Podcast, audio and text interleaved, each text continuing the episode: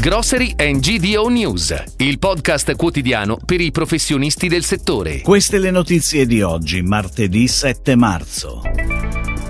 Aspiag pesa il costo del personale. La pasta fresca cresce anche nel post-Covid. Nielsen IQ, le strategie di risparmio non toccano la spesa. Business di 8 milioni per bevande alternative a superalcolici. Debutta il brand Gran Terre. Quattro aziende, Dimar, Aspiag, Unicom e MaxiD, che, se sommati i fatturati, pesano oltre 7 miliardi di euro in GDO. Sono tutte ubicate a nord e hanno saputo costruire il loro successo su negozi di medie e grandi dimensioni. I conti sono in ordine, ma ognuna di loro deve mettere a posto qualche dettaglio. Ad esempio, l'EBIT di Aspiag è di poco superiore allo zero. L'azienda è infatti molto strutturata, con un fatturato di oltre 2,2 miliardi di euro, ma il costo del personale pesa per il 13,3%. La gestione migliore del costo del lavoro, con l'incidenza percentuale più bassa, è quella che emerge per MaxiD con l'8,7%. Denotano efficienza anche i valori di Unicom e Dimar, pari rispettivamente al 10 e al 9,9%. Ed ora le breaking news, a cura della redazione di gdonews.it. Il mercato della pasta fresca in Italia archivia un 2022 con il segno più in termini di vendite, risultato tutt'altro che scontato. Durante la pandemia, infatti, il segmento della pasta fresca aveva vissuto un autentico boom, con gli italiani che cercavano di consolarsi per la chiusura dei ristoranti, concedendosi qualche piacere in più tra le mura domestiche.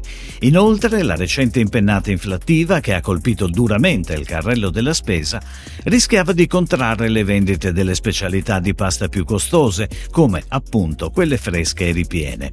Certo la crescita è dimezzata rispetto a quella realizzata durante la pandemia, quando il comparto segnò un incremento superiore al 5%. Quest'anno più di un italiano su tre è preoccupato per la propria situazione economica. L'81% delle famiglie ritiene che l'aumento del costo della vita sia la causa principale delle proprie difficoltà finanziarie, mentre il 43% dichiara di essere stato colpito soprattutto dal rallentamento generale dell'economia. A rivelarlo è l'ultimo rapporto di Nielsen IQ dedicato alle prospettive dei consumatori dal titolo Consumer Outlook 2023. Gli italiani inoltre prevedono di spendere meno per la maggior parte delle spese discrezionali, come per esempio la ristorazione fuori casa 54%, l'abbigliamento 49% e l'intrattenimento fuori casa 48%.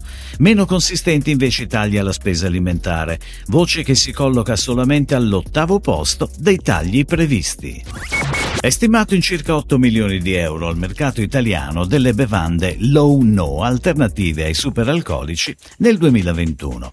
Si tratta dello 0,1% del totale della categoria, a fronte ad esempio dei 78 milioni di euro del mercato francese.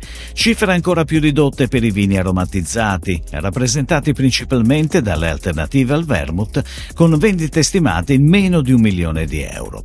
Se la cava un po' meglio il vino parzialmente dealcolizzato realizzato, con un mercato nazionale stimato di circa 30 milioni di euro, nettamente in rincorsa rispetto a Francia 166 milioni e Germania 69 milioni.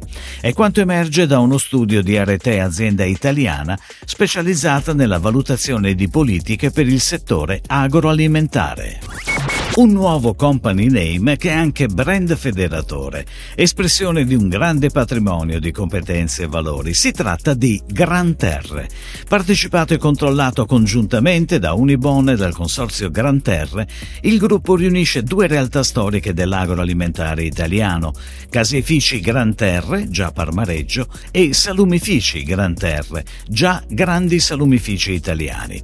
Sono 140 milioni di euro di investimenti previsti dal nuovo nuovo piano industriale 2022-2025 per il potenziamento ed efficientamento degli stabilimenti e per la transizione digitale.